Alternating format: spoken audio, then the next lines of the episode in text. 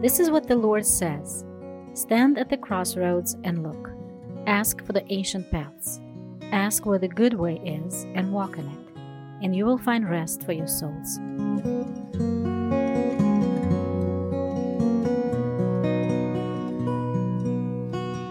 Hello, friends, and welcome back. Today I'll finish up a series that I've called Foundations. This is the fourth episode in this series. I'll be talking about things that the Lord has taught me that have been foundational to my walk with Him. And I hope by sharing them with you, they'll be an encouragement to you and also an encouragement for you to find out, discover what are the foundations that God has for you. Perhaps some of the things I'm sharing will be foundational to you after I share them. Most of what I'm sharing with you I received from other people. Or perhaps God has got something for you that's very different from what I'm going to share. But I encourage you look and see how is the Lord laying foundations in your life. Before I share a couple more of these foundations, I want to remind you that if you have any questions or comments, you can send me an email at mike at ancientpaths.faith. And I also have a YouTube channel. One of the benefits of the YouTube channel is that you can access all of the episodes in playlists. So you can go to the YouTube channel, ask for the Ancient Paths, and look through the playlists. And uh, actually, I've been teaching recently at our church here in Russia about the covenants, and that's a good series to listen to. It's been very, very helpful to me over the past probably 10 years now as I have studied the covenants and then applied that understanding to my life. It's not just head knowledge, it's heart knowledge too. These foundational understandings that I'm going to share are things that the Lord has put in my life, and they're solid, like a foundation is, and I build on top of them, just as one can build on a physical foundation. And many of these things have helped to keep me steady when I've been in a very difficult situation. Many of these foundations are promises that God makes, and we'll talk a little bit later about one of the benefits of the promises of God, why He gives us these promises. As I do a little introduction here, I know that I'm repeating myself. I just want to go through quickly, scripturally, how the Bible talks about foundations. And in 1 Peter chapter 2, Peter writes, As you come to him, Jesus, the living stone, rejected by men, but chosen by God and precious to him, you also, like living stones, are being built into a spiritual house to be a holy priesthood, offering spiritual sacrifices acceptable to God through Jesus Christ. For in the Scriptures it says, See, I lay a stone in Zion, a chosen and precious cornerstone, and the one who trusts in him will never be put to shame. There's a couple of things here. The Lord is called a cornerstone. And the cornerstone, as I've shared before, is the very first stone that's laid down in a foundation. And the placement of the cornerstone determines the orientation and the actual location of the entire building. It's the very first part of a building, it's the beginning of the foundation. And the Lord is called a capstone. In verse 7 of 1 Peter chapter 2, Peter writes, Now to you who believe, this stone is precious but to those who do not believe, the stone the builders have rejected has become the capstone, and a stone that causes men to stumble and a rock that makes them fall. This is very true of the life of Jesus in a metaphorical sense. He was rejected by men, and yet he is the capstone. And the capstone is the final stone. It's the completing of the building, holding it all together, locking the structure in place, completing the building, and the capstone is the highest point. It's the crowning achievement. The other thing that we get from Peter is that we are the church. We don't go to church, we are the church. And God is building us into a spiritual household. Under the new covenant, God's temple is located wherever his people are. In the old covenant, his temple was in Jerusalem. But now, his people are the temple the living stones that make up his holy household. Jesus is both the cornerstone and the capstone, holding it all together. And anyone who trusts in the Lord will not be put to shame, will never be dismayed.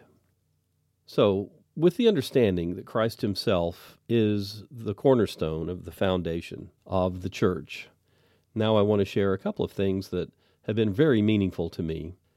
The first thing is something that came to me a few years, perhaps two or three years after I became a Christian. And I began to understand it seriously and intimately as God's purpose for His people, and in particular for me as one of His followers. God does not call us to know about Him, to know Him from a distance. He does not only call us to know Him in a close relationship, He actually calls us to share in His nature. Those of you who have heard my teaching about the new covenant, this will be familiar to you. In Ezekiel chapter 36, we see a statement about this coming new covenant.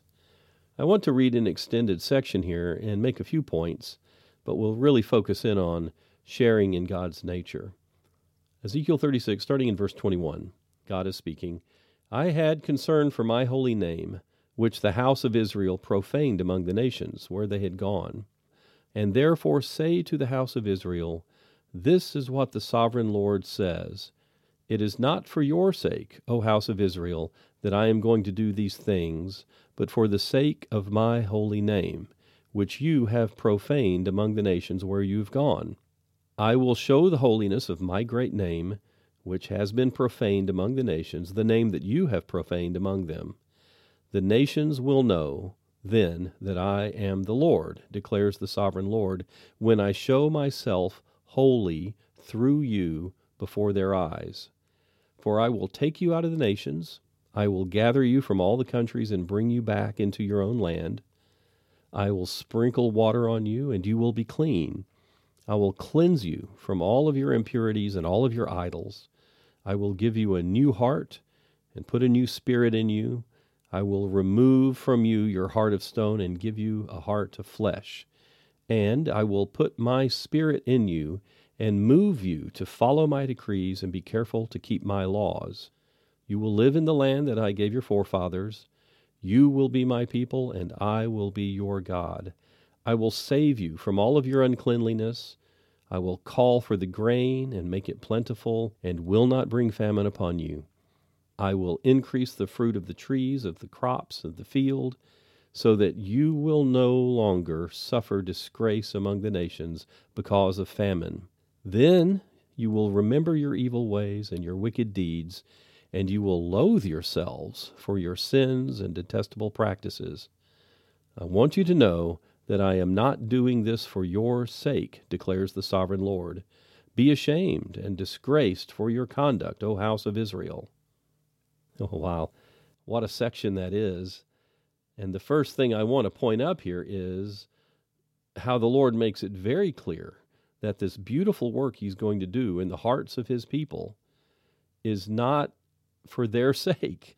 It's for the sake of His name. And I've thought about that.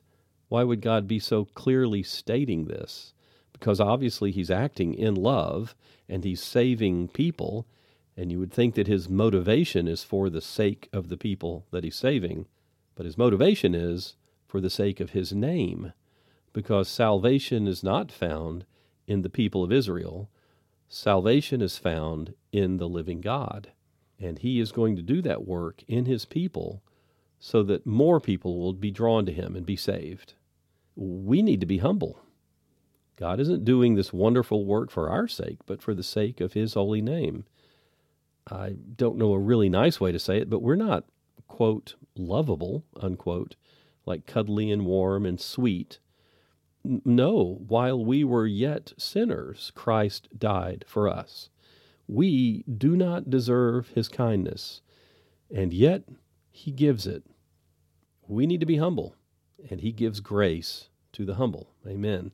That is a really loving God. And now, on the theme of this foundation of sharing in his nature, I'll read again verse 26 and following. God says, I will give you a new heart and put a new spirit in you I will remove from you your heart of stone and give you a heart of flesh, and I will put my spirit in you. That is the new covenant. Not just knowing about God from a distance, not just walking with Him physically along a path as the disciples did, but actually having His Spirit in His people. In John chapter 14, we see this again. Jesus is saying to his disciples, If you love me, and here's one of those ifs of Jesus if you love me, you will obey what I command, and I will ask the Father, and he will give you another counselor to be with you forever, the Spirit of truth. The world cannot accept him because it neither sees him nor knows him. But you know him, for he lives with you and will be in you. I will not leave you as orphans, I will come to you. Before long, the world will not see me any more but you will see me. Because I live, you also will live. On that day, you will realize that I am in my Father, and you are in me, and I am in you. Here, Jesus is very clearly saying that he is going to send this counselor. The Father will send the Spirit of truth, which the world can't accept but the disciples who were with Jesus at that time already knew him because they had been living with Jesus, with that spirit of truth. And Jesus says, That spirit of truth will be in you. And then Jesus says, I will be in you. We don't know him just from a distance. We don't study his life and live by the philosophies of Jesus. We are to share in his divine nature. In Acts chapter 2, on the day of Pentecost, we see this happen. The disciples who were joined together, they were all together in this upper room. They saw what seemed to be tongues of fire that separated and came to rest on each of them. All of them then were filled with the Holy Spirit and began to speak in other tongues as the Spirit enabled them. So the Spirit rests on them and then they are filled with the Holy Spirit, this indwelling Spirit, which is exactly what the new covenant is that God is going to send His Spirit on His people. Well, now let's look at 2 Peter chapter 1. And this is where we come to these promises that I mentioned earlier. Peter writes, 2 Peter chapter 1, starting in verse 2, Grace and peace be yours in abundance through the knowledge of God and of Jesus our Lord his divine power has given us everything that we need for life and godliness through our knowledge of Him who called us by His own glory and goodness.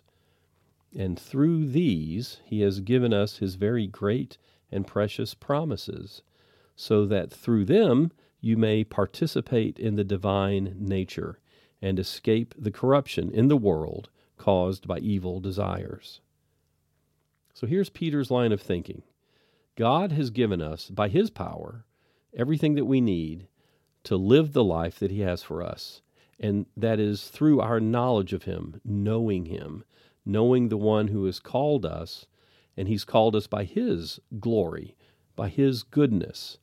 And through his goodness and through his glory, he has given us very wonderful, amazing, precious, valuable promises and through those promises, we may participate in the divine nature through the promises of God.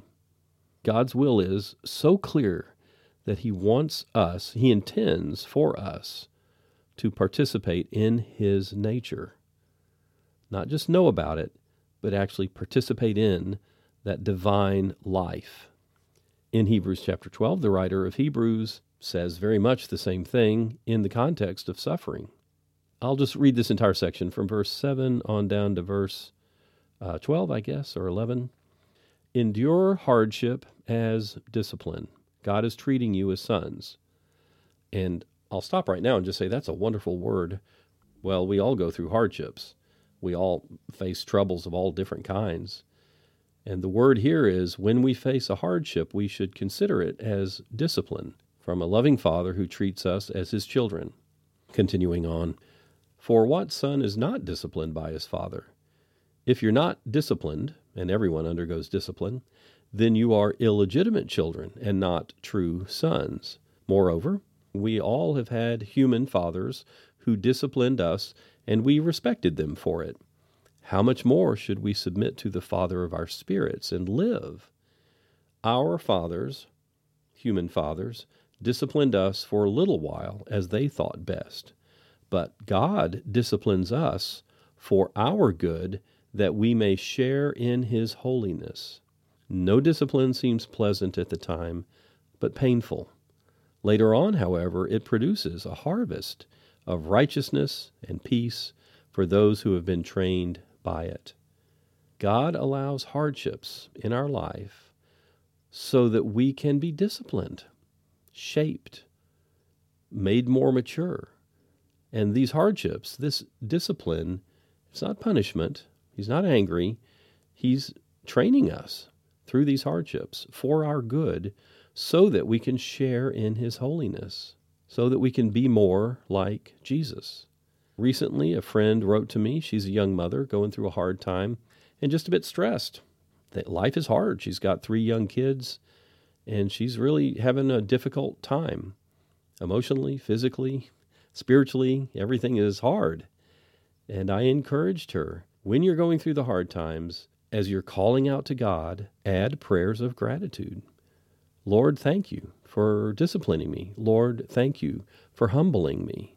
The reason I shared that with her is because of what we read here in Hebrews that God disciplines us for our good. And He does that so that we can share in His holiness. It's hard, but if it wasn't hard, it wouldn't be discipline. No discipline is pleasant when you're going through it, it's painful. But the promise is later on, there is a harvest, a reaping of good fruit. And that good fruit is a peaceful righteousness. Righteousness and peace for those people who have allowed these hardships, this discipline, to train them. That's how these hardships work in our lives if we're willing to accept the discipline of our loving Father. So you can see how that's a foundation for me. As I've walked with God, He's allowed me to get into more and more difficult situations. And through it all, He's given me the grace to submit and say, okay, Lord, do what you're going to do. Work out your will in me so that I can share in your holiness. And I stand on the promise through which I can share in His divine nature I stand on the promise that there is a harvest of righteousness and peace, a harvest of peaceful righteousness, if I will allow myself to be trained by that. Amen. Uh, the next thing I want to share is something that I mentioned, I can't remember, a few episodes ago. It's come up a few times, but I want to spend more time on it now. And this is John Wesley's covenant prayer. For those of you who don't know, John Wesley was an Englishman uh, came out of the Church of England and was the founder of what we know as Methodism now, back in the 1700s. And he wrote a service called the Covenant Service. And the covenant prayer at the end of that service has been very, very meaningful to me. The first time that I heard this service, I had just become a Christian, again in my late 20s, and it was on New Year's Eve.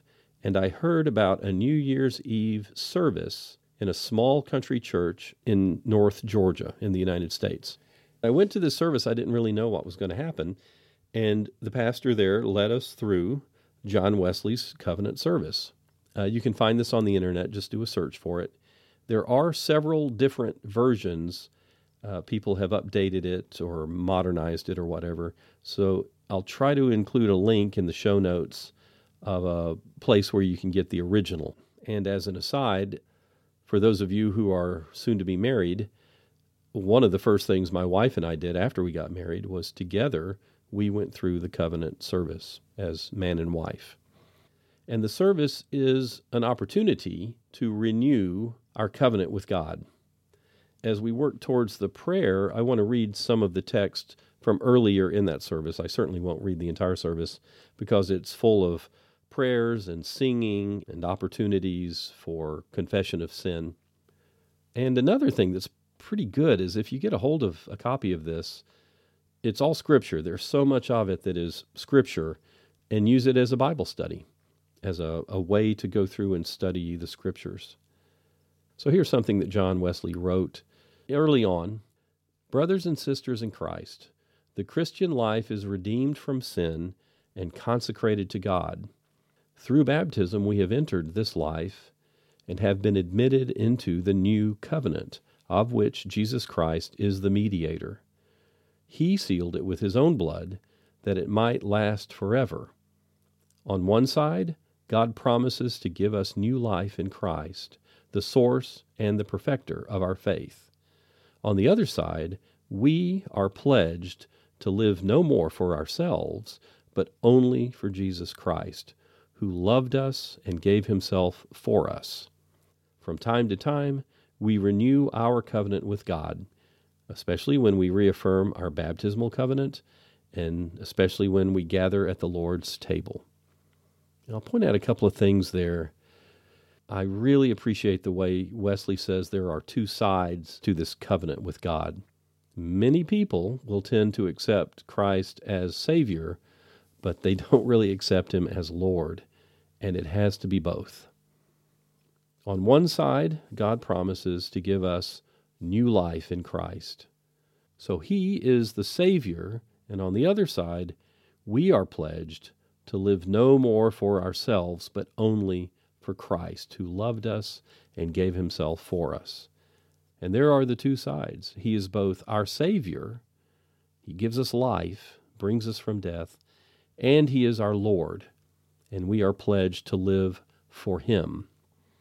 A little bit later in the service, Wesley writes Commit yourselves to Christ as His servants. Give yourselves to Him, that you may belong to Him. Christ has many services to be done. Some are more easy and honorable, Others are more difficult and disgraceful. Some are suitable to our inclinations and interests. Others are contrary to both. In some, we may please Christ and please ourselves. But then there are other works where we cannot please Christ except by denying ourselves. It's necessary, therefore, that we consider what it means to be a servant of Christ. And let us therefore go to Christ and pray, let me be your servant under your command. I will no longer be my own. I will give up myself to your will in all things. That is a good prayer. And again, I really appreciate what Wesley says here. The Lord has many different things that we can do, lots of services, ways that we can be involved in ministry, involved in kingdom work. Some of them are easy and bring honor, and some of them are difficult and they bring disgrace. And some of these services may fit right in with our inclinations, our natural inclinations, and our interests. And some of them may be completely contrary to both our inclinations and our interests. Amen. He's the Lord. He can give us whatever He wants to give us. In some of these services to God, we may please Christ and also please ourselves. It may be pleasing to us. But there are times when God calls us into situations where there's no way to please Christ except by purposeful self denial. We need to be willing to receive whatever He gives. We surrender everything. And now we come to the prayer. I'll read it through, talk about it a little bit, and then I'll read it through one more time. And this prayer has been so very meaningful to me. I am no longer my own, but yours. Put me to what you will, rank me with who you will, put me to doing, put me to suffering.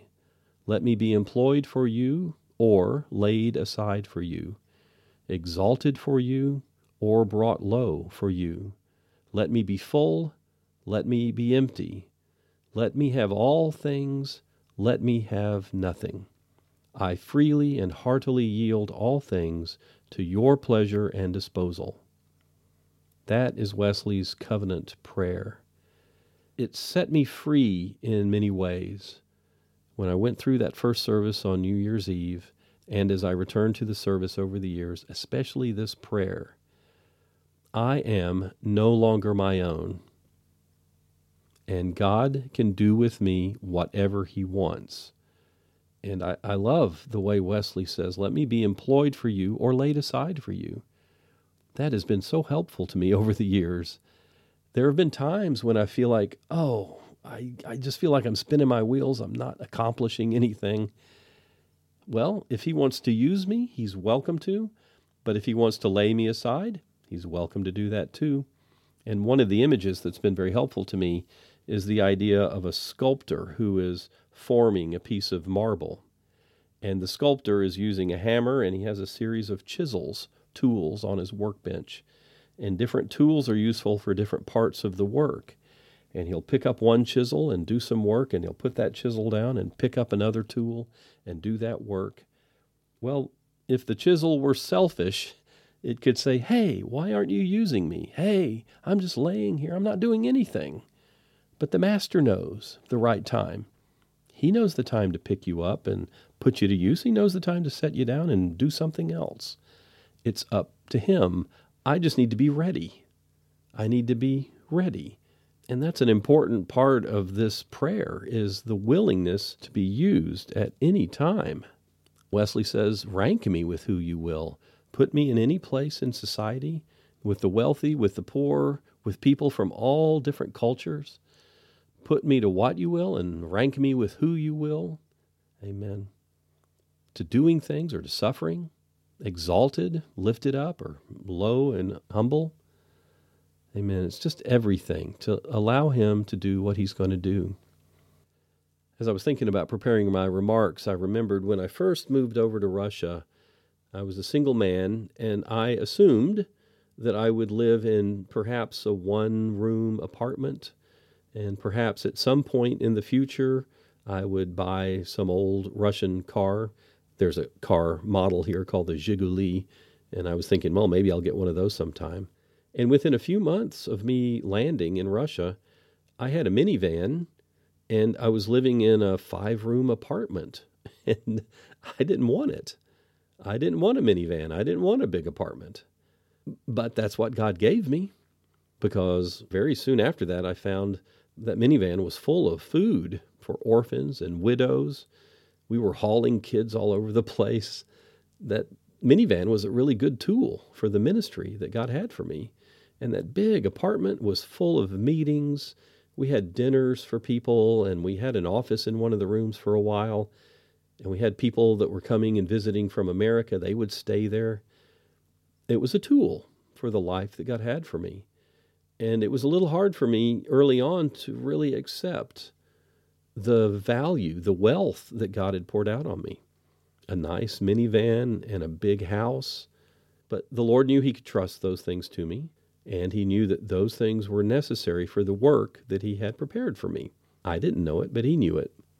And this is where this prayer has been so helpful to me because the prayer says, Let me be full, let me be empty, let me have all things, let me have nothing. Whatever the Lord wants to do. Right now, I have a lot, but there may come a time when I have nothing. That's okay. That'll be true of all of us at some point. When our spirits leave our bodies, we'll have nothing on this earth. Well, let me just finish up by reading this prayer one more time. And again, the whole purpose of this series of foundations is to encourage you, to encourage you to find those solid promises of God, the things that He has set deeply in your spirit, and then stand on them, push off of them, build on them as you move ahead and grow into new things. And a wonderful foundation stone for any believer is this prayer of John Wesley, the covenant prayer. I am no longer my own, but yours. Put me to what you will, rank me with who you will. Put me to doing, put me to suffering. Let me be employed for you or laid aside for you, exalted for you or brought low for you. Let me be full let me be empty. Let me have all things. Let me have nothing. I freely and heartily yield all things to your pleasure and disposal. And now O glorious and blessed Father, Son, and Holy Spirit, you are mine and I am yours, so be it. And the covenant which I have made on earth, let it be ratified in heaven. Amen. Jesus said to his disciples, Now that you know these things, you will be blessed if you do them. Thank you for listening, and God bless you all.